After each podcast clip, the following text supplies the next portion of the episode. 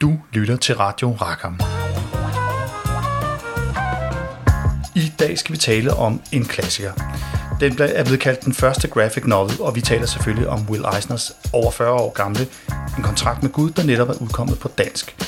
Hvorfor skal man læse den her tegneserie, og hvad er det for en tegneserie?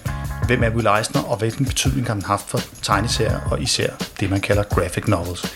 Mathias Vivl sidder i studiet, Thomas Thorhauge og Henry Sørensen er tilbage her på Radio Rackham. Og lad mig starte med dig, Henry. Hvorfor skal man læse den her over 45 år gamle tegneserie?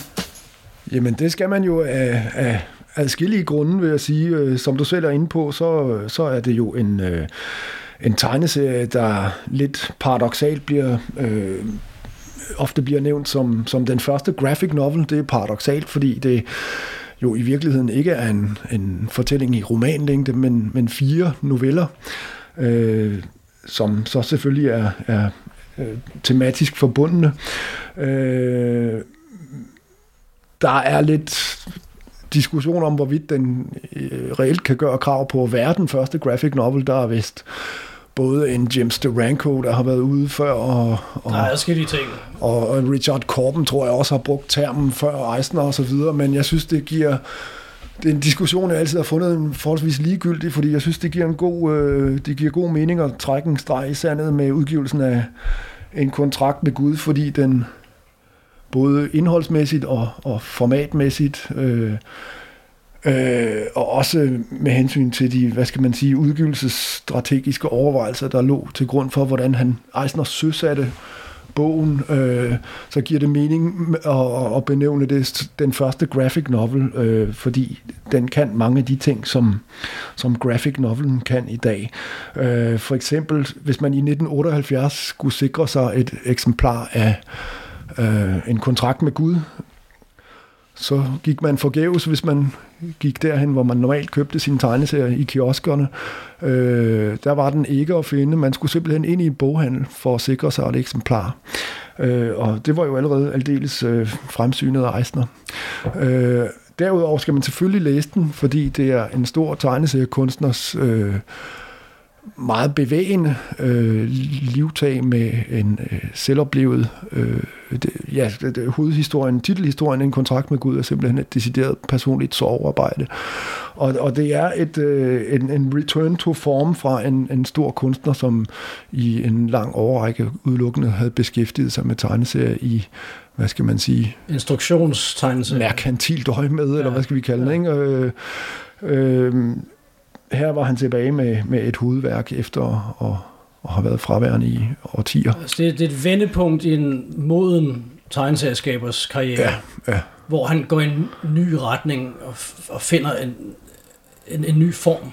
Han finder en ny form, som er løsrevet fra de traditionelle amerikanske øh, genre simpelthen. Øh, også derfor giver det god mening at kalde det en graphic novel, fordi den er... Ja, altså, vi skal også huske på, at Eisner han kaldte det selv en graphic novel. Altså, han ja. var meget bevidst. Som det stod altid, på forsiden. Det stod simpelthen på forsiden. Ja. Og han var altid meget bevidst om, hvad han lavede. En meget, meget bevidst øh, kunstner, må man sige. Bestemt. Og han havde fra starten af sin karriere været bevidst om forretningsaspekterne øh, af sin gerning han, altså, han var entreprenør. Og her forstod, at her ville, han ville gerne lancere det som noget nyt, som, som, som noget, som tegneserie, tegneserie som litteratur. Og det var hans bud på, at tegneserier kunne opfattes som sådan. Og, og derfor, altså det er ikke den første graphic novel, det, det, og det kan også være lige meget, som Henrik siger. Men det er med den, at begrebet begynder at få kulturel kurans. Ja. Der er rigtig, rigtig mange spændende ting, man kunne tale om omkring den her tegneserie. Men hvis vi skulle starte lidt metodisk, så skulle vi måske starte med ham her, Will Eisner. Hvem er han? Henry? Øh, ja, Will Eisner, han er en amerikansk tegneserieskaber, som vi har fastslået. Han er født i 1917 øh, i New York, vokset op i The Bronx. Øh, han er søn af jødiske immigranter. Øh, hans far var teatermaler, øh, så han har haft en sådan kunstneriske år øh, indlejret fra, fra starten. Øh, han er anden generations tegneserieskaber i USA, kan man sige, øh, efter de, den første generation, som var Hal Foster og Milton Caniff og så videre, så, så kommer Eisner her øh, vokser op i, i 20'erne. I sidst i 20'erne kommer det første tegneserieblad. Tegneserien startede jo øh, i udsprang jo af, af øh, karikaturtegningerne og øh, satiretegningerne i de amerikanske aviser og blev øh, i løbet af øh, nullerne og 10'erne meget populære, øh, og 20'erne.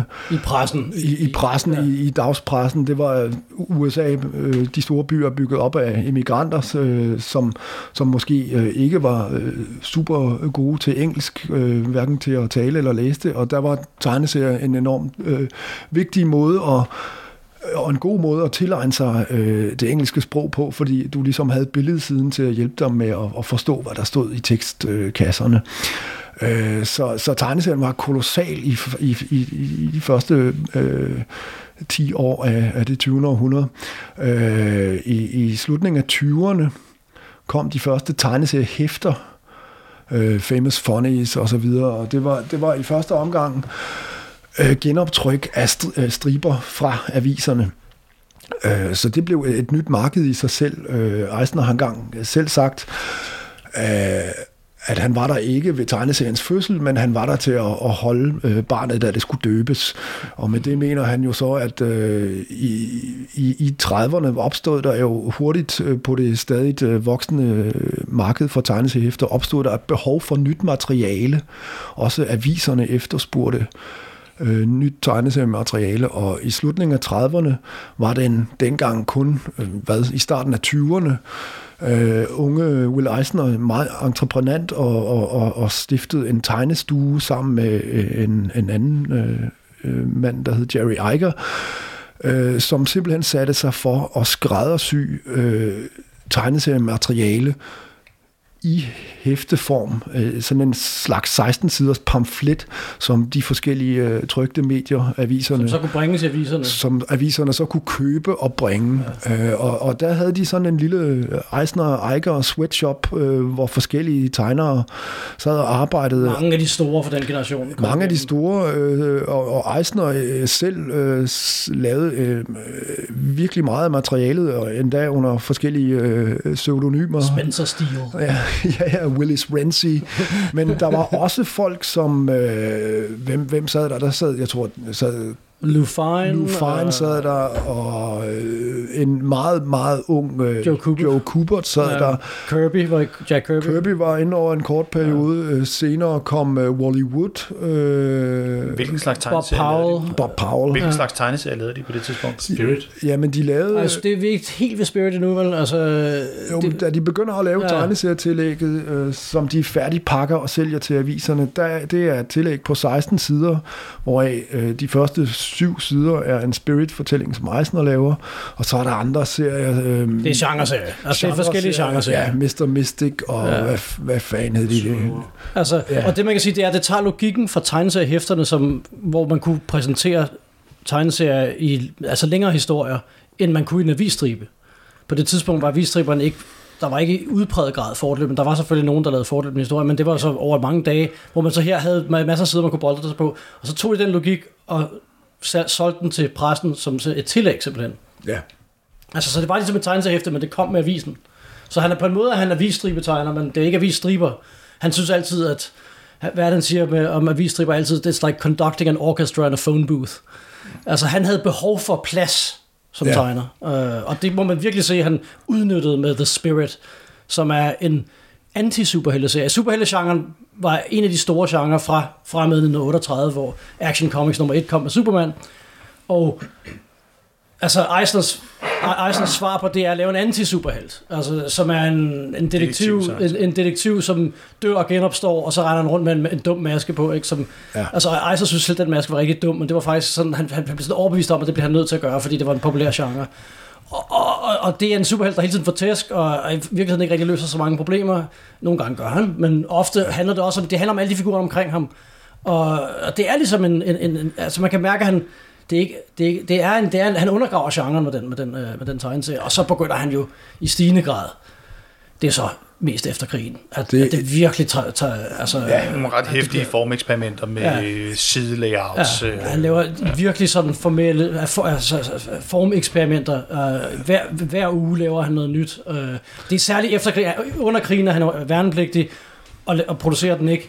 Og så efter, at den starter før, og så Mm. er det i 41, den starter. Den starter i 1940, men det 40, er rigtigt, den, ja, 40. den brækker over i to halvdele. Ja. Der er før krigsepisoderne, og så er der efter krigsepisoderne, og der er stor forskel på dem. Det, som jeg synes er også er interessant ved Spirit, det er, at den er jo lige så meget et portræt af en by. Altså, den foregår meget i en by, og byen spiller en virkelig, virkelig stor rolle i den. Ja. Og det kan man sige, mange af de træk vender han tilbage til også i kontrakt med Gud, hvor byen virkelig er vigtig. Den amerikanske tegneserie Bladsindustri, altså som er det, det her udspringer af, er et New York-fænomen.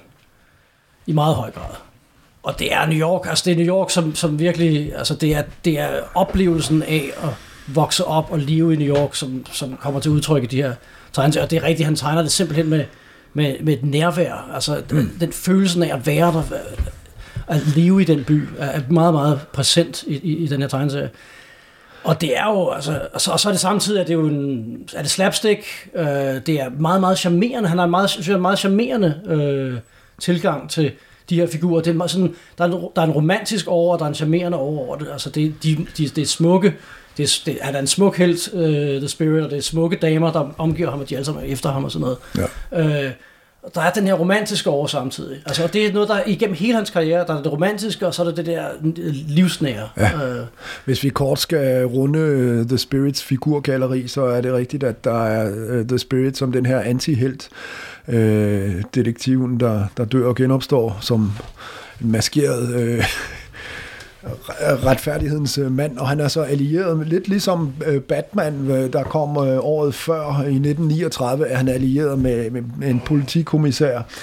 Øh, Batman har Gordon, og Han har også nogle sidekicks han har også et, et sidekick, ja. Ja. øh, der hedder Ebony, som vi måske også kan tale lidt om senere. Øh, og så The Spirit øh, har han sådan en øh, romantic øh, interest i, i øh, den pæne pige, den Ellen. pæne pige, og så alle de øh, upæne. politikommissærens øh, datter, øh, Ellen Dolan. Ikke? Ja. Men øh, det er rigtigt, øh, hvis man skulle, vi sad tidligere og, og snakkede om, hvis man skulle sammenligne det med øh, øh filmmediet, øh, det er jo, i, øh, Spirit er jo en, en serie fra 40'erne, og, og det er oplagt, og Eisner har selv sagt, at han var meget inspireret af, af, af Citizen Kane, som er fra hvad, 40 eller 42 eller sådan noget. Mm. Øh, men, men, men, men, men øh, der ser du i øh, de her, øh, også fra tysk ekspressionisme, de her skæve vinkler og kontrasterne mellem lys og skygge er meget sådan præsent i de mm. før krigsepisoderne af Spirit. Sidenhen, efter at have set øh, Citizen Kane, kommer der mere... Øh, øh, jeg, jeg, jeg synes...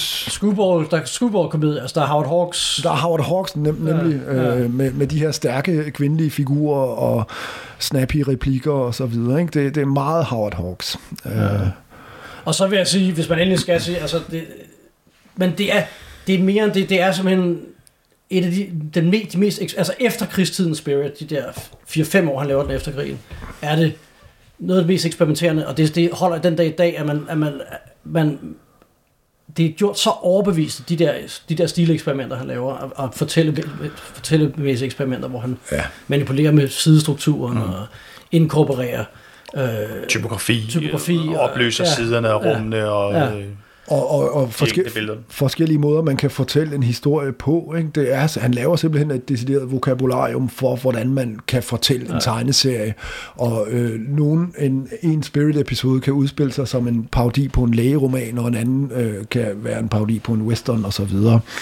Øh, der er gang i den, specielt fra slutningen af 1946 og indtil 1950, ja, der er hver uge et festfyrværkeri ja, af veloplagthed og formeksperimenter. Så fiser det lidt ud hen imod slutningen, ja. men, øh, men de der 3-4 år, det er fantastisk, hvad han formår. Og derefter der er en lang periode, hvor den almene, det almene publikum ikke rigtig oplever Eisner, fordi han arbejder med instruktionstegneserier, særligt for den amerikanske, det amerikanske militær. Ja. Det gør han i mange år. Han, han, han etablerer simpelthen en forretning, hvor han bruger tegneserier som undervisning og som instruktion. Og, han, og det forfiner jo endnu, endnu, endnu mere hans evne til at kommunikere med i billeder og ord. Altså det, det er simpelthen Ja. det. Og det, han, han ser potentialet i at bruge tegneserier til den slags, og til at simpelthen have en karriere på basis af det. Og så er det så, han siger i 78, Altså når han selv fortæller om det, at han savnede at fortælle historier. Mm. Altså, og, og, og så tegner han Spirit, øh, og øh, hvor, hvor Nej, der var ikke noget Spirit. Altså, det sidste Spirit er begyndelsen af 50'erne. Øh, altså, to, der, han, vender, 52, han vender tilbage ja. til det et par enkelte gange senere, men det er ikke, det, det er ligesom... Men, altså, Det er ikke kanon. nej, det er ikke rigtig kanon. Og så har han den der business, og så vender han tilbage i 78. Ja, så med den her, Ja. med, med en kontrakt med Gud, som er den, vi vil snakke om nu, er Contract with God. Mm. Uh, 1978, hvad er det for en tid for tegneseriemediet? det er jo en sådan et, et sådan et vadested for, for tegneserien, fordi at man kan sige, det er et, et tidspunkt, hvor hvis vi snakker tegneserie hæfter, altså, altså i den form, som Eisner arbejdede i, er det en tid, hvor superheltegenren har overtaget og begyndt at, at, at miste højde selv, og der er ligesom ikke så meget andet. Der, altså alle de der genreserier, der kommer i bladet, der, det, det dominerer superhelte, og superhelte er, er, er dårligere end nogensinde. Altså, der er selvfølgelig nogle ting, der er gode, men og samtidig, at, at hele modbevægelsen, som opstod af ungdomsoprøret, underground tegneserierne, den er også fæset ud på det tidspunkt. Det var i 60'erne, den havde sin storhedstid. Der, det er ligesom om, der er de sidste krampetræk af undergrounden. Der er ikke rigtig kommet den nye generation, der kommer i 80'erne, øh, og tilfører nyt blod både til genre-tegneserier og til tegneserier af den art, som Eisner ligesom viser vejen frem med, med, med øh, en kontrakt med Gud. Det er et vadested, og det, altså, han er der på det rigtige tidspunkt. Mm. Altså, det, på Ja. den måde. Øh, han er der på det rigtige tidspunkt, men det sjove er, at øh, det øh, i hvert fald dengang ikke måske havde den helt store effekt. Øh, jeg, Ikke, ikke umiddelbart. jeg, havde, jeg s- så et interview med ham en gang, hvor, hvor han netop bliver spurgt øh, til, hvordan øh, det her værk, øh, en kontrakt med Gud, som i dag er sådan en milepæl i, i amerikansk tegneserie, eller i tegneserie i det hele taget, hvordan det så blev øh, modtaget øh, dengang i 1978, hvor han svarer, at øh, jamen, det blev modtaget med en øredøvende stillhed. Øh, Der er ingen, der anede, hvad de skulle bruge det til. Øh, Efter, efterfulgt af en langstrakt gaben. så, Kan I fortælle lidt om tilblivelsen af tegneserien? Hvad var det for de tanker, han har gjort sig? Eisner vender her tilbage til, altså han, han vil gerne, jeg tror, han har en bevidsthed om, han, gerne, han, han tror på tegneserien som udtryksform. Og han vil gerne vise, hvad den kan. Og det har han ligesom tænkt over en, en del år. Hvordan gør han så det? Øh, han vil gerne lave noget, der, der, har- der klinger af litteratur. Og så siger han, så er det right what you know. Altså, det tror jeg meget, at det det, er det, det handler om for ham. Han tænker, vender tilbage til sin barndom. Og Han er i starten af 60'erne her, så, hvis det er 78. Ja. ja. Øh, og han vender tilbage til sin, sin barndom i depressionens Bronx. Og trækker på sin oplevelse der. Altså som, altså, som, som fattig immigrant-søn. Øh, og, det er ligesom, og det er ligesom det, der bliver hovedstolen ret for resten af hans karriere. Det starter med den her, og det fortsætter, han fortsætter resten livet ud. Han døde så i 2004. Ikke? Altså det er stort set alle de tegneserier, han lavede herefter træk på, på, på de formative oplevelser, han havde øh, under depressionen øh, som immigrantsøn. En kontrakt med Gud, Thomas Thorhawk, hvad er det for en tegneserie? Det er en øh, utrolig virkningsfuld øh, tegneserie. Nogen vil kalde den melodramatisk. Den øh, betjener sig af et øh, meget enkelt og alligevel meget originalt formsprog, øh, som man måske bedst genkender fra titel øh, novellen eller titelhistorien En kontrakt med Gud, som har øh, tit kun et billede på hver side, og hvor at øh, teksten, den håndskrevne tekst, er en visuelt fuldstændig integreret del af illustrationen, øh, og øh, hvor at øh, han bruger teksten som altså en, en voice-over. Øh, det er en decideret voice-over, der fortæller om Frime Hersch, denne jøde, der har lavet en kontrakt med En Gud rabbiner. en rabiner, øhm, som, øh, som, som øh, i teksten gør nogle af de ting, som folk, der ikke Øhm, øh, øh, synes, at tegnesand besidder øh, litterær værdi, øh, ikke bryder sig om, nemlig at highlighte ord, øh, sætte ord i fed og sådan noget, som er øh, fy-fy og niks-nikt. Og det er sådan noget, han gør med, med fuld bevidsthed og fuld drøn. Og øh, øh, jeg ved ikke, om det er rigtige ord, det er panache, men altså den, der er en enorm kraft i den måde, den historie, den udfolder sig på. Og jeg tror, den kraft, det er den, der har den svulstighed. Det er også et meget, meget svulstigt værk. Øh, det, er, det er de tre andre historier faktisk også. Øh, men men som, som, som, som, som, som gør, at... Altså, vi kommer nok til at snakke om det igen, det der med etablissementet. Det finere franske har, har, har lidt et problem med Will Eisner af flere årsager, blandt andet de virkemidler, at det er svulstigt og måske lidt sentimentalt. Men, men, men det er også der, man finder kraften i, øh, i værket, og altså, jeg synes jo, man skal omfavne det, fordi det, det, det er så stærkt. øh, og det kommunikerer de der følelser så voldsomt. Men det er nok også det, der gør, at der er nogen, der, der, der, der vender, der siger, at det er for meget. Du skruer for meget op for violinerne, øh, her Eisner. Ja, det er meget patosfyldt. og sådan. meget patosfyldt. Altså, men det er også en, en meget... Det er en historie, der kalder... Jeg ser en kontrakt på Gud selve hovedhistorien. Som, ja, det er jo den bærende historie, selvom de alle fire... Ja, måske skal vi lige få det formelt ja. på plads. Det er jo en lille bog, kan man godt kalde det. Som Henry var inde på, så er det jo fire noveller, kan man godt kalde ja. det, som har et vist tematisk øh, fællesskab også omkring et sted i New York. Det er den samme bygning. Den samme bygning, der det tager udgangspunkt i. Og så består den af fire Avenue. historier. Dropsy Avenue nummer 55. 55 ja. øhm, og det består af fire historier. Og som sagt, så er der en, en titel, novelle kan man godt kalde det, øh, og tre andre historier. Ja, og hvis vi lige skal hurtigt skal oprise, hvad den første handler om, og det er, den, det trækker jo meget på hans, hans øh, jødiske altså baggrund. Det handler om en rabiner, som har lagt sin, sin datter i graven, og som vandrer hjem fra, fra begravelsen til at starte med i, i regnen. Og det, det, man har aldrig set regn, som Eisner tegner det i, i, på de der åbningssider. Det er som Kurosawa i ja, port. Altså, det er tegneserieversionen, og det, det er, som Harvey Kurtzman kaldte Eisenspritz men som en typisk jiddishisme. uh, Harvey Kurtzman stifterne Matt og, og Eisners uh, altså samtidig. Det er virkelig, virkelig, det er virkelig våd regn, ja, der bare gennemtrænger virkelig, menneskerne altså, og, og bogstaverne. Ja, ja, det, ja. og det er, det er selvfølgelig en eksternalisering af hans, af hans sorg. Ikke? Og så er det så, at han, han, han fornægter Gud, fordi han mener, at han har, han har skrevet en kontrakt med Gud som ung, øh, da han levede en stettel i, i det gamle land, altså Europa, inden han emigrerede til, til, til Amerika, gik det op for ham, at han, han, han burde leve et, et, et retskaffent liv. Og så skrev han en kontrakt med Gud, så hvis jeg lever et retskaffent liv, så er der også en anden for, sikkerhed. Der, så forventer han en eller anden sikkerhed for, at han også får et godt liv. Og det er så, det, der får han sig så et knæk, når hans datter dør, og så er det, at han kaster den her kontrakt ud, og beslutter sig for at, øh, og bare indulge, altså bare altså, gøre, som det passer ham, og så bliver han boligspekulant og opkøber den her kaserne, som han har boet i, og, så, altså, og bliver sådan en, altså en, en, en grov boligspekulant, som, som altså, altså kapitalist, altså, og, og, og, og har, har sådan en shiksa, altså en, en, en ikke-jødisk øh, blondine, som, som øh, han, han sådan, jeg tror ikke, de er gift, men altså, han, han gør alle de ting, man ikke skal som en god jøde, og som, øh, altså, han, han, han giver sig synden i vold. Og pengene, dem har han jo fra...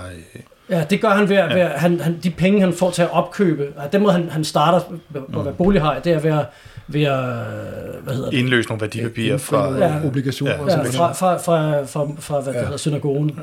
Men, øh, men det er jo i virkeligheden på mange måder, øh, altså det, det er jo Jobs, Jobs bog ja. i virkeligheden. Ikke? Ja. Det er jo Fremme Høst, der som, som en anden Job fra det gamle testamente går i rette med sin Gud, fordi han siger, jeg har overholdt alle de bud, du har sat mig. Jeg har ja. gjort alt, hvad jeg skulle gøre, og alligevel så regner elendighederne ned over mig. Ikke? Det er jo, det er jo teodicé-problemet. Ikke? Altså, hvis, hvis Gud er algod, hvorfor er der så al den her ondskab i verden? Øh, det, det er jo det er kernen af, ja. af øh, titelhistorien, og den er jo så øh, ulykkeligvis, øh, finder man så ud af mange år senere, efter at bogen udkommer, Øh, jeg tror, det er 25 år efter, kommer ja. der en jubilæumsudgave, hvor Eisner øh, skriver et nyt forord, hvor han så kan berette, at, at det rent faktisk er, som jeg sagde indledningsvis, et personligt sovearbejde. Det er øh, Eisner og hans kone Anne mistede deres... Øh, deres datter, da hun var 16 år gammel, hun døde af leukemi, så og, øh, det er noget, Eisner ikke har talt om overhovedet. Han har kanaliseret det ud i, i hovedhistorien her.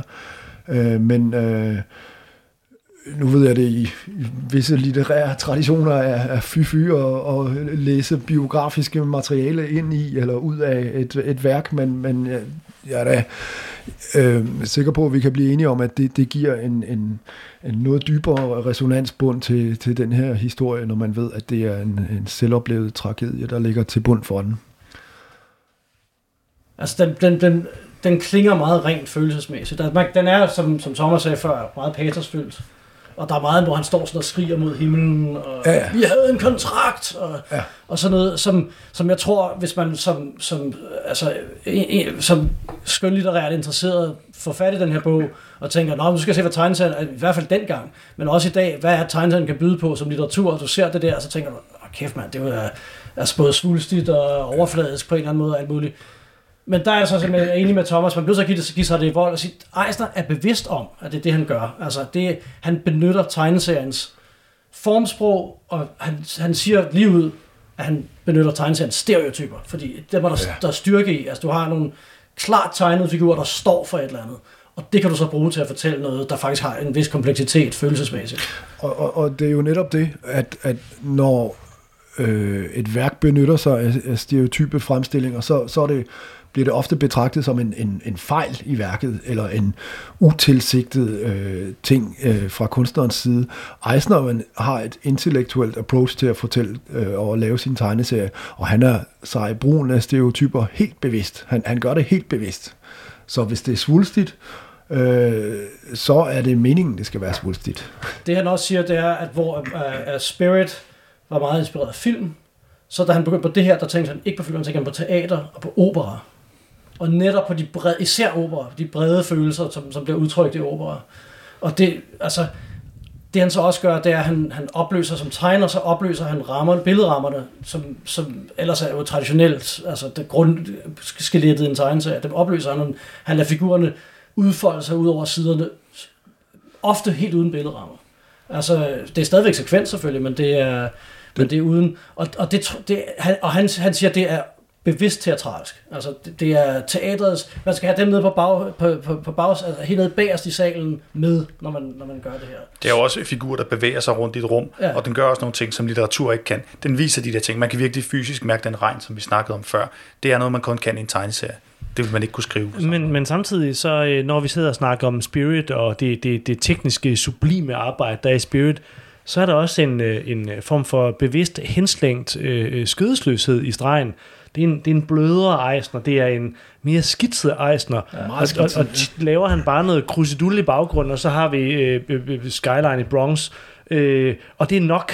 Og det er jo også meget teateragtigt. Altså det, der, der er virkelig en følelse af, at de rekvisitter, man skal scene. bruge, og ja. scenografi. Ja, og nu kan vi en sky ind, så er vi uden for huset. Bum, ja. og ikke mere end det. Ja, Søn er en teatermaler. Ja, ja, ja, også det. Ja. Men, men, men det er jo nærmest også en form for... Øhm, altså når man på den ene side siger, at det er svulstigt og patrosfyldt, så er det jo også meget mere minimalistisk og økonomisk sammenlignet med Spirit, der Absolut. var ja, ja. Han vil ikke være flashy. Han vil, ej, altså, han vil ikke lade formen overtage. Det skal være let tilgængeligt. Ja. Formen skal ikke være stå i front, som den gjorde i Spirit. Altså. Nej, og, og, og, og det var en måde, han arbejdede på resten af sine dage. Ja. Altså, det ja. blev aldrig øh, den der lækre finish igen, som ja. han havde i 40'erne ja. og 50'erne, øh, eller starten af 50'erne. Ja, jeg kan huske, at vi så ham i Angoulême, øh, hvor at øh, de franske journalister, de jo ikke kunne lade være med at stille ham spørgsmålet, øh, herr Eisner, kan de ikke lave en spirit-historie til tegnet på den der måde, hvor han sagde, det, det kunne jeg godt, men hvorfor skulle jeg dog?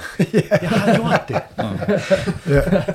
Nå, nu bevæger vi os ret langt. Noget af det, han også tænkt på, altså, og han er også meget historisk bevidst, altså noget, og det er en af grundene til, at den her, den starter med, og, og, og faktisk er opbygget, især den første historie, opbygget meget af enkeltbilleder på hver på siderne. Også nogle af de, faktisk alle historierne har, har noget af, det, det er, at han kigger tilbage på traditionen for man kan kalde det grafiske romaner faktisk, fra, fra, fra modernismens periode, fra 10'erne og 20'erne, Frans Masserel, og så senere, lidt senere i USA, Lind Ward, Lind Ward ja. som, som brugte træsnit til at fortælle, altså sådan episke, ofte episke historier, øh, uden ord, men, men med, med træsnitsbilleder, og det er en slags tegneserie. Altså, og det, det, det, det er også det, han tænker på.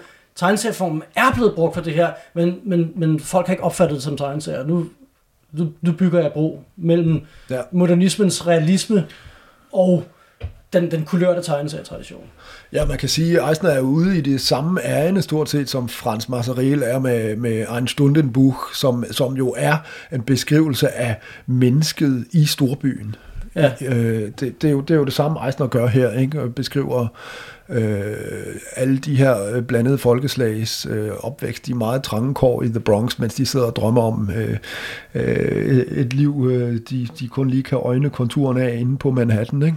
Og lige netop det her med de her mennesker, der bevæger sig rundt i det rum, det bevæger sig over til den næste historie med ham, gårdsangeren, øh, som er historie 2, øh, hvor at man følger en gårdsanger, der går rundt, og han synger, og så øh, er der en, en kvinde, der hører ham. En falderet operasanger. En falderet operasanger, som inviterer ham op i lejligheden og han, øh, de har sådan et, et, et slags forhold, hvor de udnytter hinanden. Hun vil gerne have en ung elsker, og han vil gerne, hun vil gøre ham til en ham stjerne, nogle penge, jo. give ham penge og alt muligt andet. Så tager han pengene, går hjem og drikker dem op hos sin kone, han Og har et lille barn, kone. og tæsker sin kone. Og så går han ud igen, og så prøver han at finde tilbage til hende her kvinde, men hun er simpelthen forsvundet i storbyen. Han kan ikke huske, hvor hun var. Han kan ikke finde ud af, hvad for en baggård det er. De ligner alle sammen hinanden. Det er en fantastisk slutning. Ja. Han fortaber sig i labyrinten. Altså, okay. Og der bliver zoomet op, ikke? og man Jo. ser ham stå øh, fortabt alene nede på i gården der. Og der understøtter formen igen de der med de der meget hvide sider af en person, der står alene i et rum, og man føler sig meget lost i byen. Det virker simpelthen Ja. ja. øh, så godt. Men så er der den næste historie, der som den jeg næste. synes er den næstbedste, der handler om viseverden. Det er den historie, jeg faktisk husker bedst. Ja. Den tror- er fandme også barsk. Altså. Ja. Den Ja, tror jeg, den vi alle er- sammen husker, ja. Det, utrolig ond og øh, uforsonlig på en eller anden måde, fordi den, og, og, og øh, sprængfarlig i dag, ikke? den handler om en lille pige, der, der ikke er uskyldsren, men som ser uskyldsren ud, der, der faktisk framer en stor, grim visevært, og øh, taler sidst øh, øh, øh, lider skæbnen ham den ugunst, at, at, at hun faktisk slår hans eneste øh, kærlighed ihjel, nemlig hans hund, og, og stikker af, og øh, får det iscenesat sådan, at det ser ud som om, han er en pædofil mand, der vil og ondt. Ja, men det er han jo så også lidt. Han er jo interesseret i hende. I- i- Ja, Han har pæ- pædofile tendenser. Han har i hvert fald seksuelle tendenser. Ja. Han har øh, billeder af nøgne damer Ja. overalt på sit øh, kontor. Ja.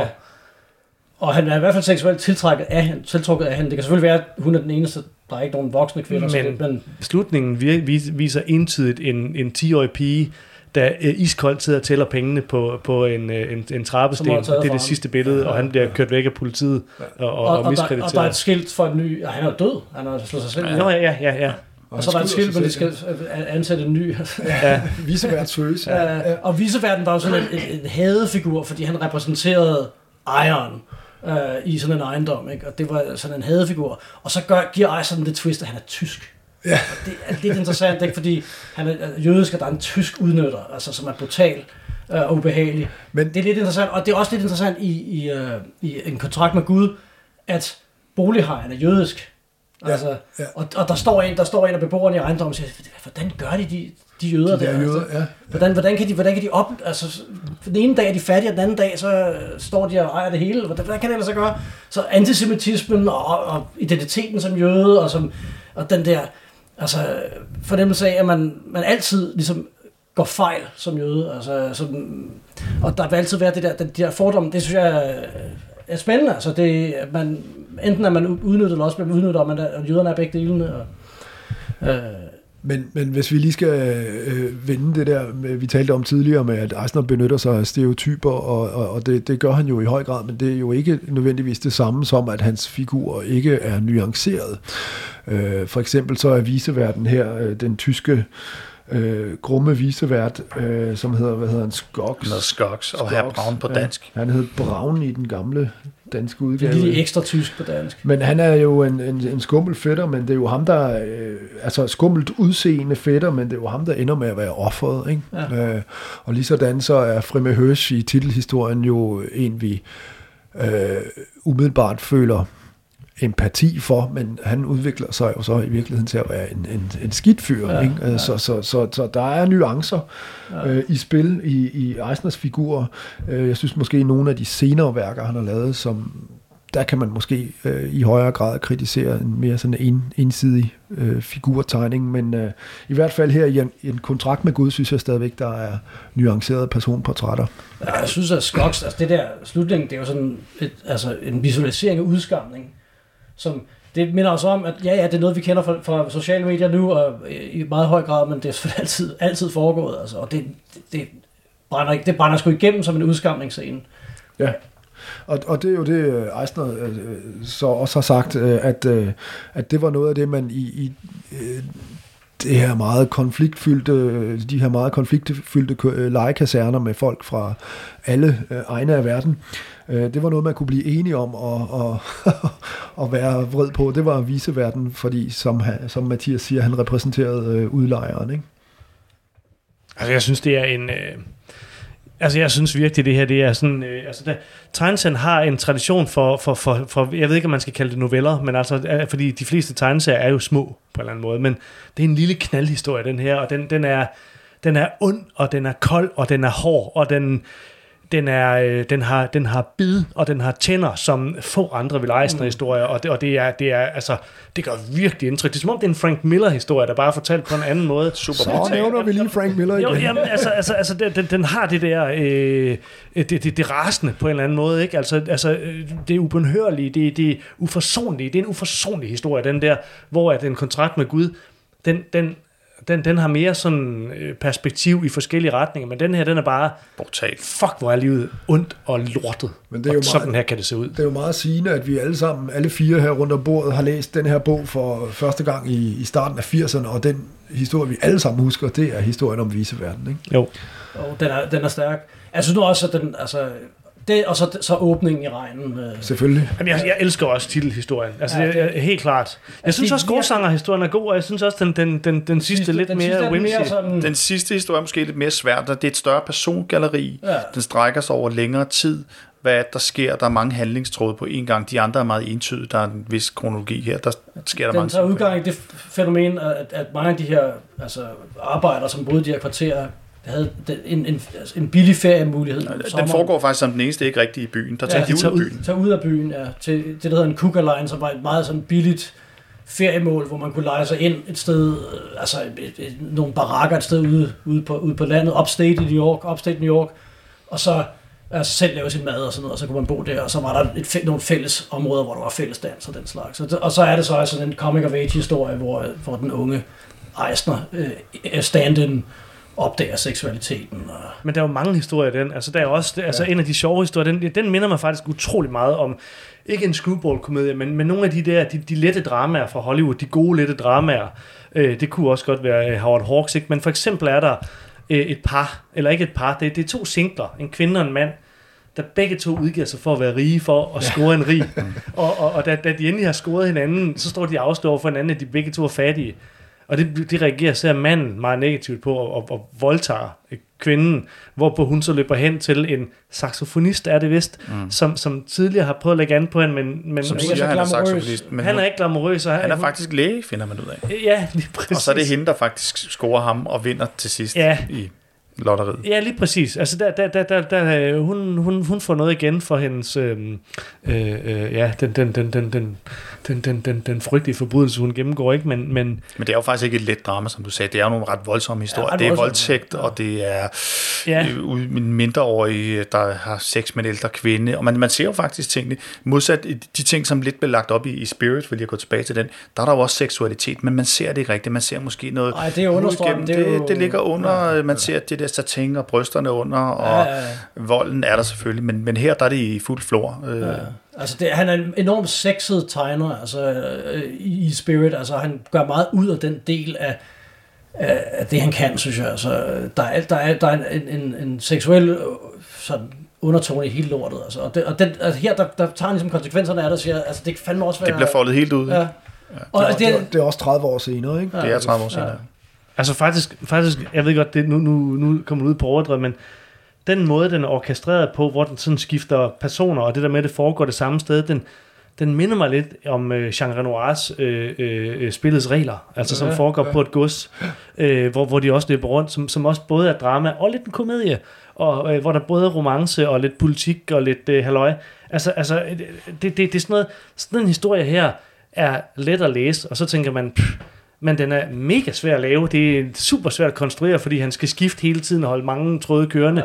Og det er også som om, at på den måde er den lidt sådan en, nu har jeg fået tre skæbnedramaer, der har været fokuseret om en person. Og nu opper vi lige gamet lidt. Nu opper vi igen. Nu får, vi går ud af New York. Det havde jeg heller ikke regnet med. Og der er mange mennesker, og der er mange øh, perspektiver. Samtidig med det der spor, der er flere af dem med seksualitet. og de forskellige personer møder hinanden her. på forskellige måder. Ikke? Jo, Og en anden ting, der øh, måske er, kunne være sjov at gøre opmærksom på, det er, at rent fortælleteknisk, så der er jo utrolig mange øh, personer med i fortællingen, og der er mange sceneskift, men, men Eisner benytter sig ikke af de her øh, traditionelle, øh, konventionelle f- fortællemekanismer. Som, imens et andet sted. Ja, på, med tekstkasser, der forklarer, at nu er vi et nyt sted. han eller er så sikker i sin sag. han er så sikker, og, og det kan jo også øh, spille ind i, at, at han, han bruger de her, altså han fortæller meget, øh, hvad skal man sige, Øh, der er meget sådan øh, stormundrang øh, i, i, tingene, ikke? Men det, Jo, men samtidig er det også meget ø- økonomisk og meget velkomponeret. Ja, der er jo præcis, ikke noget og med, som ikke skal være der. man, og man er ikke i tvivl om, hvad der sker. Øh, Nej, nej, men det er så, så eminent grælfortalt. Altså, Ja. det,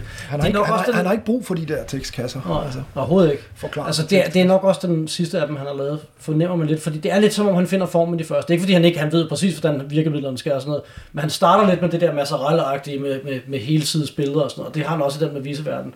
Og her den sidste, der har du mere sådan traditionel tegneserie, hvor, hvor det spiller på alle tangenter, du har Ja. sceneskift og fi- figurer, der går ind og ud, og, Og det er mere sådan en kollektiv fortælling, Ja, ja, hvor de andre måske er... ja, og det er det, så han så går videre med i den, den han opfyldte, opfyldte en kontrakt med Gud med. Der kom jo så en, en anden en, en mellem til den, der der hedder Budskab for verdensrummet. Ja. Men den næste store, så, var sådan en, en, en et politisk drama med science fiction overtoner.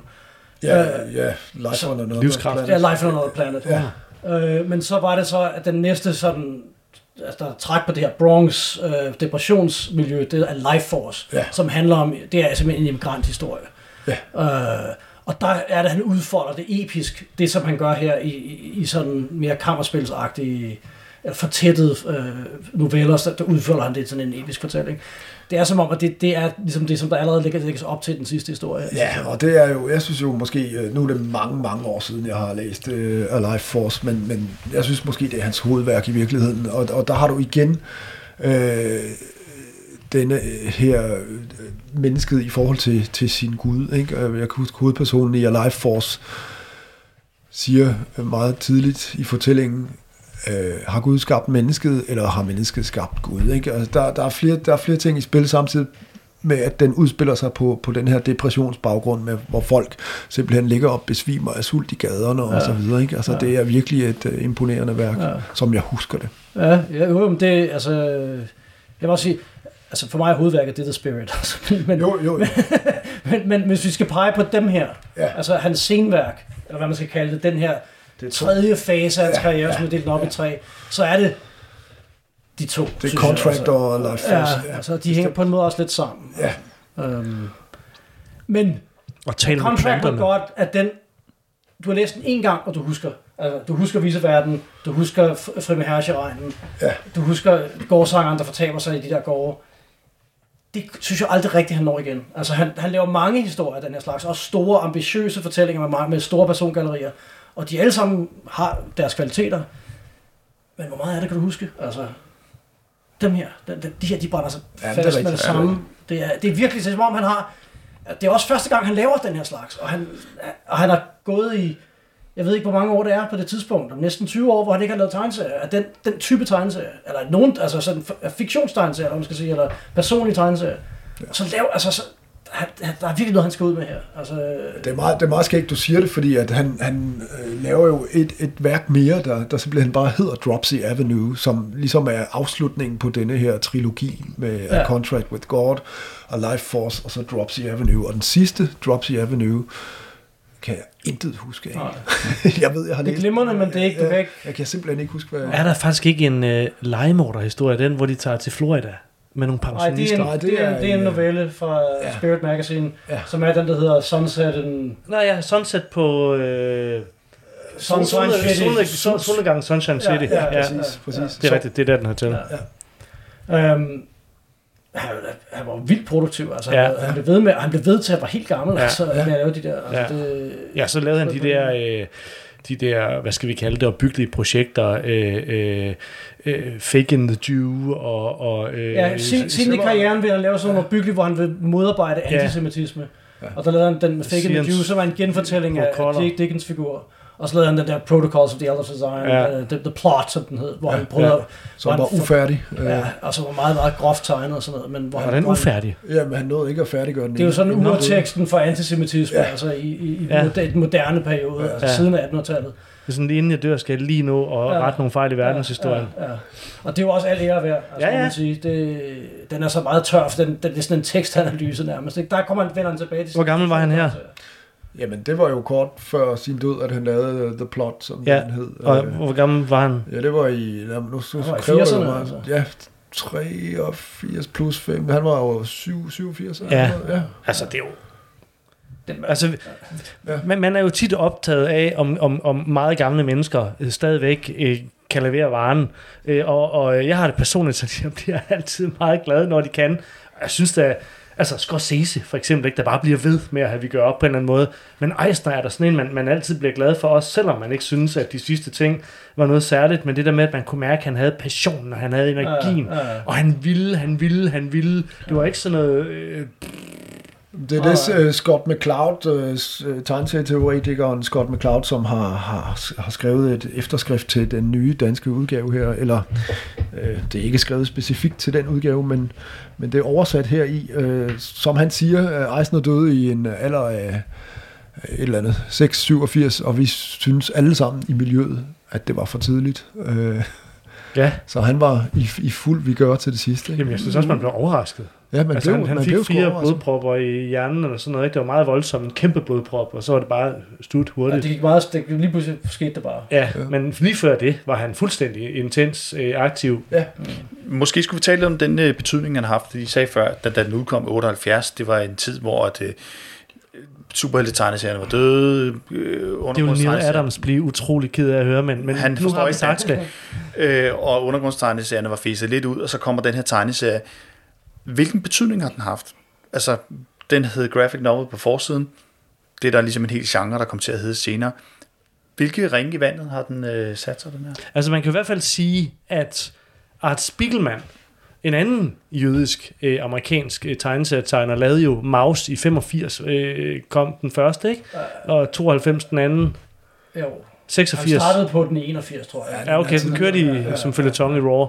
Men publikationen, som, som jo Ja. ligesom også er den der en graphic novel, ja, den hvis- vi skal blive den der afdeling. 86. Og han har jo opnået det litterære establishments fulde anerkendelse, og New Yorker intelligensien og alt det der. Øh, så så han, har, han, har, han har fået alt det, Eisner gerne ville have haft. Han kom også fra undergrounden. Altså, Han havde sin street Ja, credit ja. øh, et andet sted, og i Ja. orden og alt sådan han har noget. ikke lavet kommersielle tegneserier på den måde. Han, Nej. Han har lavet greeting cards og sådan Og, og, og, og, og, og det der faktisk er en slående kontrast, der er selvfølgelig utrolig mange forskelle på de to, men, men, men det er jo, at Maus er i høj grad et antisentimentalt værk. Det er et utroligt, øh, der er ingen violiner i den, måske bortset fra sidste side, men det er mere katarsis, end det er egentlig sentimentalitet. Øh, den må vi aldrig nævne, fordi så, så, så, får, vi, så får vi bæverne underlæber og alt sådan noget. Men, men øh, brr, øh, anyway, men, men altså, så meget som man elsker Maus, Altså, så, så, så meget synes jeg også, det er sådan lidt snyd på en eller anden måde, at, øh, at Eisner på en eller anden måde ikke helt har... Det er fordi, øh, han hænger fast i det kulørte. Jamen, det er det. Det han er holder det. fast i det kulørte, og han var måske heller ikke i stand til at gøre andet. Altså det må man også sige, det kan godt være, at han gør det bevidst, men jeg tror heller ikke, han var i stand til at gøre kan ikke- Han ville kan ikke kunne have lavet Maus. Nej, nej, men Han snakkede jo faktisk sent om i karrieren, han ville, han ville lave Primo Levi, altså, altså Auschwitz-historie, det ville han lave som tegneserie. Det bliver aldrig til noget. nej. Og jeg tror, det ville være forfærdeligt. Ja, det, det havde vi Kan garanteret. man frygte, ja. Mm, Ja. Men altså, øh, nu inden udsendelsen startede, så har vi lidt og snakket om, hvad, hvad, hvad man kunne sammenligne ham med, og jeg kom sådan lidt til at sige, John Ford, den store amerikanske primært western-instruktør, som jo også i dag står tilbage som øh, altså en af de allerstørste skikkelser i amerikansk film, og som skildrede komplekse amerikanske identitetsfølelser i, i, i noget så latterligt som cowboyfilm. Har Will Eisner de samme kvaliteter? Jamen, jeg, jeg, jeg, synes, det, det, det sammenligningen er, er ikke helt præcis, men, men den har noget godt i sig på den måde, at, at hvis man kan anerkende, at John Ford, der brugte alle mulige folkelige virkemidler for at, at komme i mål, øh, kan, kan, kan være stor amerikansk filmkunst, så kan Will Eisners en kontrakt med Gud, og, og den panache og svulstighed og patos, der er i den, også øh, være det. Og også det der, Henry snakker med øh, typekomedien. Altså, bare fordi noget er typekomedier, altså, hallo? Altså, what is your problem? Mr. Highbrow øh, øh, New Yorker, ikke? Altså, jeg synes, det er noget pjat personligt. Jeg synes, der er et... Øh, altså, jeg er helt med på det der med, at Maus kan nogle ting, som en kontrakt med Gud overhovedet ikke kan. Men jeg synes også, at der er den der, man ens næse registrerer den der, øh, altså det, det, det er litterære snop, øh, øh, øh, hvad hedder det, øh, miljø, øh, sentiment, eller noget af den stil, ikke? Altså, det, det, det, han, han er offer for det kulørte, fordi Ja, ja, at der er et snopperi mod det kulørte. Ja. Altså, man kan sige, at som graphic novel øh, forfatter, bliver han meget hurtigt overhalet af en meget mere overbevisende litterær tilgang. Som for eksempel Meister, men også med, med Hernandez-brødrene, og senere med Dan Klaus og Chris Ware, og hvem, mm. hvem, hvem, hvem nu har. Ja. Alison Bechdel. Og, alt muligt, vi kan, vi kan pege på. Men... Som også lidt er en klike. Ja, alle, alle dem, ja, ja. du nævner, de hænger sammen. De er, ja. de er en del af, af en, en, en, en rimelig homogen kultur. og, og de har mere deres rødder i undergrounden, og de er også en senere generation. Eis- Altså, Spiegelman var jo den følgende generation, altså han kunne nærmest have været Eisners søn, ikke? Altså, ikke helt, men næsten. Øhm, Jo, det kunne godt. kunne måske godt, ja. Altså, øhm, det jeg så vil sige med Eisner, som, altså, der, for det, de der indvendinger, de er meget oplagte og måske ret røvsyge. Altså det der med, det, han, er, han er jo bare patetisk, og det er kulørt og bla bla bla.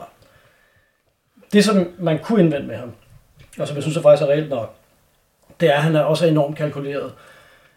Han er så selvbevidst og så tilknappet. Som, Men det mener du ikke, Spiegelman er? Jo, men På en der ligger noget... Jo, det er på, men det er på en lidt anden måde. Det bliver et for langt, for langt sidespor at gå ind i det nu. Ja, ja. Det er han selvfølgelig. Alt er en konstruktion. Ja. jeg synes, der er noget... Altså, og, og det er en af grunden til, at jeg tror, at kontrakt med Gud fungerer så godt, det er, at, at der bliver givet los på en måde, som han sjældent gør. Mm. Altså, jeg synes ikke, han senere tegneserier giver los på samme måde. Det er. Han, er, han, er- han, er, han, han, han kontrollerer sig selv. Han er en meget privat mand. Og det, er det der, jævnført det der, vi snakkede om, at, øh, at han ikke fortalte det der om sin datter. Altså, det var ikke, fordi han skulle, men, men det var andre, et andet temperament ville måske have fortalt om det. Altså, øhm, så var han en meget privat mand, og han var også meget, altid meget forretningsbevidst. Øh, og det tjente jo ham til ære. Altså, det betød jo, at han, var, altså, han faktisk ejede rettighederne til The Spirit på et tidspunkt, hvor ingen andre havde rettigheder i den amerikanske tegneserieindustri. Alle fik bare, ja. blev bare udnyttet. Ja. Han var bevidst om det. Han var en af de få, der var bevidst om det, og kunne, kunne styre det, og styrede sin karriere hele tiden. Meget kalkuleret. Og det er selvfølgelig godt. Altså, det er godt, at han kunne styre sin karriere. Godt for ham. Men der ligger nogle problemer i det. Det første er, at vi snakker om tegnestuen tidligere. Ja, Eisner i. Det er Eisner ligesom Fribe Herre, som bliver udnytter. Altså han, han, han, han får selv rettigheden på sin side, og så bliver han udnyttet. Og så laver han en tegneserie, der hedder The Dreamer, som handler om, hvordan han, oh, hvordan han drømte om tegneseriens potentiale, og, og fortæller røverhistorier fra den gang og sådan noget. Og det er skønmalet. Altså det er en... Han, han, havde den samme øh, hvad det hedder, praksis, som alle de andre øh, forlæggere, som udnyttede deres tegnere, som ikke havde rettigheder til det, de lavede. Det gjorde det, han gjorde det samme. Og du kan, ikke, du kan ikke sige, at det var det specielt dårligt, fordi det gjorde alle på det tidspunkt. Han, var, han skilte sig ikke ud. Men netop fordi han snakker om at skille sig ud, så er det et problem. Ja. Og det synes jeg også gælder med The Spirit, og det det er en af de ting, jeg så gerne vil lære noget mere om. Han havde samarbejdspartnere på Spirit. Der var folk, der arbejdede med ham. Især i den sene periode, hvor det var så fantastisk. Blandt andet den unge Jules Pfeiffer, som senere blev... Jules altså, Pfeiffer selvfølgelig. som ja. er en stor, altså både altså tegn, st- stribetegner, men også øh, teaterforfatter og alt muligt. Ja. Øhm, romanforfatter. ja, ja, alt muligt. Øh, folk, som faktisk bidrog med meget af det, som gør, altså af mit indtryk, som gør Spirit imponerende. Og vi hører aldrig om det. Vi hører aldrig, det er Eisners værk. Og det er det selvfølgelig også. Altså det er ligesom Hergé, han havde også en masse øh, assistenter, som hjalp ham. Og det er Hergés værk. Men jeg tror alligevel, i, i tilfældet Spirit havde de assistenter mere kreativt input, end, end Hergés assistenter havde. Altså, det, det er så Det- ikke helt rigtigt Det på den tror jeg måde, ikke. at, Det tror jeg ikke. at i, uh, i de uh, Spirit Archives, som naturligvis står komplet i Radio Rakhams studie, det er klart, uh, der står der jo på i kolofonen, i hvert eneste bind, throughout the run of the Spirit, Will Eisner was assisted by many talented individuals. Ja. Among them, og så en lang liste, der slutter med Wallace Wood og Joe Kubert.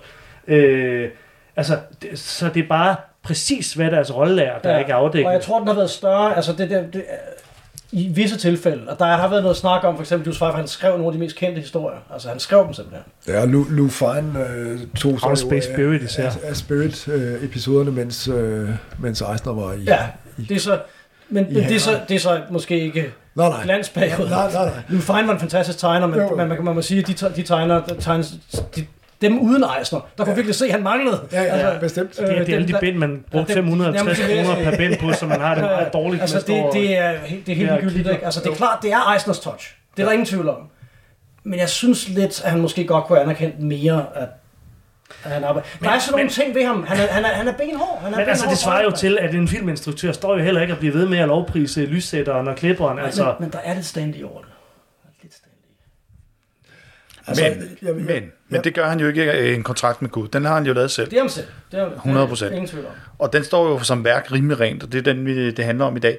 Hvis vi skal vende tilbage til den danske udgivelse, som lige er kommet, Og man kigger nu på, at man, nu har vi genlæst den alle sammen. Holder den stadigvæk? Øh, Det synes jeg. Altså, jeg, jeg, jeg, altså, jeg synes, øh, det er meget skægt. Det Mathias øh, startede med at sige, at hvis man gav den her øh, udgivelse til, og så troede du ville sige nogen i dag, som ikke lige vidste, hvad det var. Altså, jeg tror, jeg tror den, er, den er simpelthen, altså, og så begyndte du at snakke om det litterære øh, øh, etablissement i stedet for, men Altså, altså, altså, jeg tror, den der, den, den er en page-turner i hænderne på alle, der kan læse en bog på en eller anden måde. Og så kan det godt være, at man sidder og tænker, øh, hold da op, hvordan skruer op for virkemidlerne og alt det der, vi har snakket om. Men, men, men, men, men den er så klart kommunikerende, og dens sprog transcenderer øh, øh, mode-trends i, i, i tegneseriesprog og æstetik. Altså, den, den, er, den er kraftfuld, og, og som Mathias siger, den, den, den, den har et brøl, som de andre ikke helt har på samme måde, og det er der.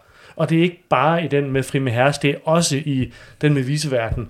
Og faktisk også de to andre. Altså, det er der. Øh, der er tænder i det hele, bare på forskellige måder. Du ser, og altså, jeg blev jo også ved med, altså Henry startede med at sige det, ikke, men jeg blev også ved med at synes, at der er et eller andet hysterisk, morsomt, polemisk i det der med, at uanset hvad, så, så, så er det konventionel visdom, at det her det er bogen, vi kalder den første, der kaldte sig den første graphic novel, ikke?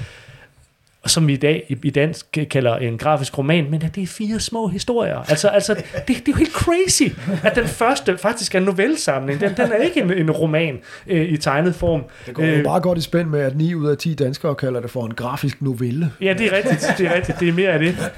Så, Men, altså, men så det, jeg synes, det, den er... siger alle dage, det, det begreb, altså, det, det, det dækker over noget andet, når det er tegneserier. Det Ja, ja. er ikke en roman. Tegneserier er ikke romaner. Nej, det er det altså, ikke. Det er det. altså, så en graphic novel er ikke noget med roman. Det er bare, det er bare en, en konnotation, der, der er brugbar i visse sammenhænge. Og det er faktisk meget fint, og det er også noget, der kan være en, en styrestang for skaberne, når de Ja. ja. laver det, med en bevidsthed.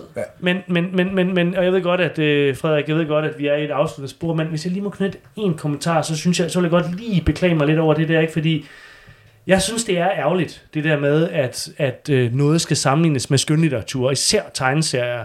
Øh, inden for film, øh, det, det område, jeg er uddannet indenfor, der, der synes jeg, at noget, der er velsignelsesrigt, det er, at der er en udbredt forståelse og anerkendelse af, at ikke-litterære øh, øh elementer i en film kan, faktisk måske kan være større filmkunst. Altså det der med, mange Shakespeare-film er ikke særlig gode. Øh, øh, en, en, en, en, en, en biljagt, hvis den er orkestreret rigtigt, kan, kan på en eller anden måde transcendere, og, det, og det, man ved det kun, når man sidder og mærker det. Og, og, og det er lidt det samme altså med Men det er jo den gamle at diskussion med, det at, at det skal være fint, så er det en roman. Altså, Ja, ja.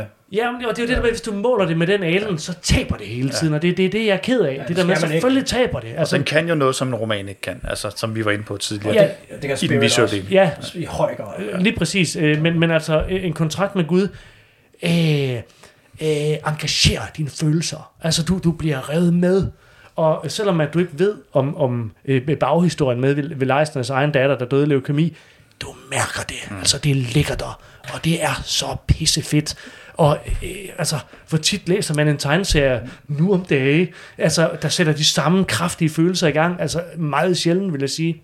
Jeg synes også, fortælleteknisk, synes jeg heller ikke, den er dated på nogen måde. Altså, det kan godt være, det er okay, det er gamle bygninger og alt muligt andet, men det kan man godt se ud over. Jeg synes stadigvæk, øh, fortællesproget er meget moderne. Altså, man kan godt øh, tage den op i dag. Det er meget og nemt at stadig meget nem at gå til, og øh, slet ikke datet.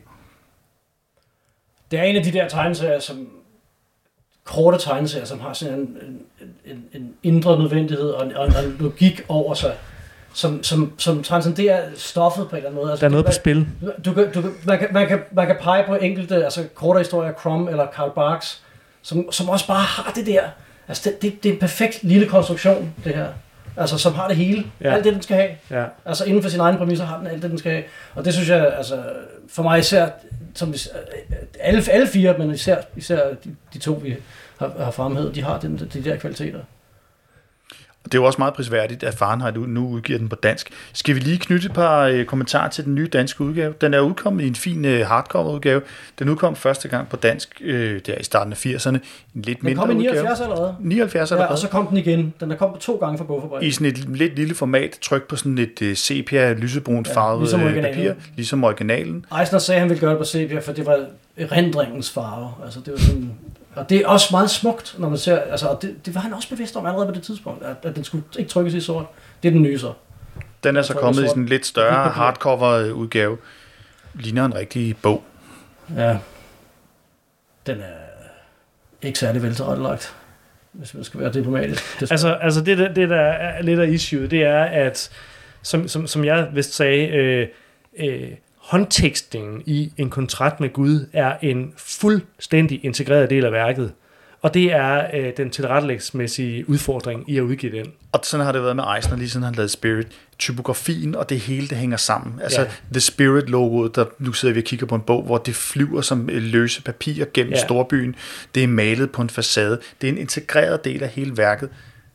Det er det ikke rigtigt i den nye udgave. Altså, så lige det der med typografien, der er integreret, øh, er faktisk gjort, altså oversat til dansk er gjort rigtigt her, og der tror jeg, at de har tru- trukket på Bogfabrikkens gamle udgave. Altså, Det er nogle overskrifter, du snakker om. er overskrift historietitlerne, som er, som, men det er Altså, jeg mener, det hele. narrationen og teksten i taleboblerne, der virkelig er problematisk her. Ja, fordi det er fonde. Ja.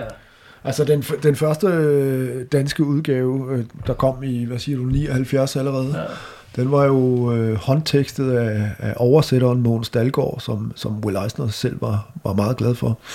Øh, det har der så måske ikke været øh, tid eller råd til i, i den her omgang, og derfor har vi en, en, en font, som, som er tilstræbt øh, håndskriftsagtig, men, men, men jo ikke er en, øh, en, en organisk øh, håndskrift, eller hvad man skal kalde det. Øh, og det, det, sådan, sådan er det jo. Det er ærgerligt, og man kan også sige, det er jo, det er jo ikke, altså, det, det, er jo, det er jo noget, man ser tit. Altså, øh, en, en, en øh, parallel er Kobolds, hvad det nu det hedder, de, de fundamentalistiske Tintin-udgaver, eller hvad det nu hedder, som, som, som er altså de der, øh, nogle vil kalde det meget Ja. primitive Achier-tegninger, som også har en meget distinkt håndtekstning, som også i den danske udgave bare er sat med en, øh, jeg vil lige vil sige en whizbang-font, men noget af den stil. Ja. Og det er bare ikke godt, fordi det er en del af udtrykket. Altså, så det, altså den, den eneste rigtige løsning, det er at sætte øh, tegnere, der kan efterligne øh, håndtekstning til at gøre det. Som for eksempel Thomas Thorhavn. Arbejdsskriver dyr. Man forstår måske meget, Meget man forstår måske godt, det ikke er gjort, men Ja. det, det, er, det er samtidig lidt ærgerligt. Ja, ja. Det er det. Det er en lidt irriterende skønhedsfart, må man sige. Men det er som sagt meget prisværdigt, den er udkommet på, på dansk igen, og øh, Det skal ikke afholde folk fra at købe den. det skal det ikke. Det er en fantastisk tegneserie, som vi øh, her på Radio Arkham vil anbefale folk at læse. Den er stadigvæk her, næsten 45 år efter. Den har virkelig, virkelig meget at byde på. Og så vil vi selvfølgelig anbefale jer at øh, lytte til noget mere Radio Arkham, og nu vil vi sige tak herfra. Thomas Thorhauge, Mathias Vivl, Henrik Sørensen og jeg selv, Frederik Storm. Tak for i aften.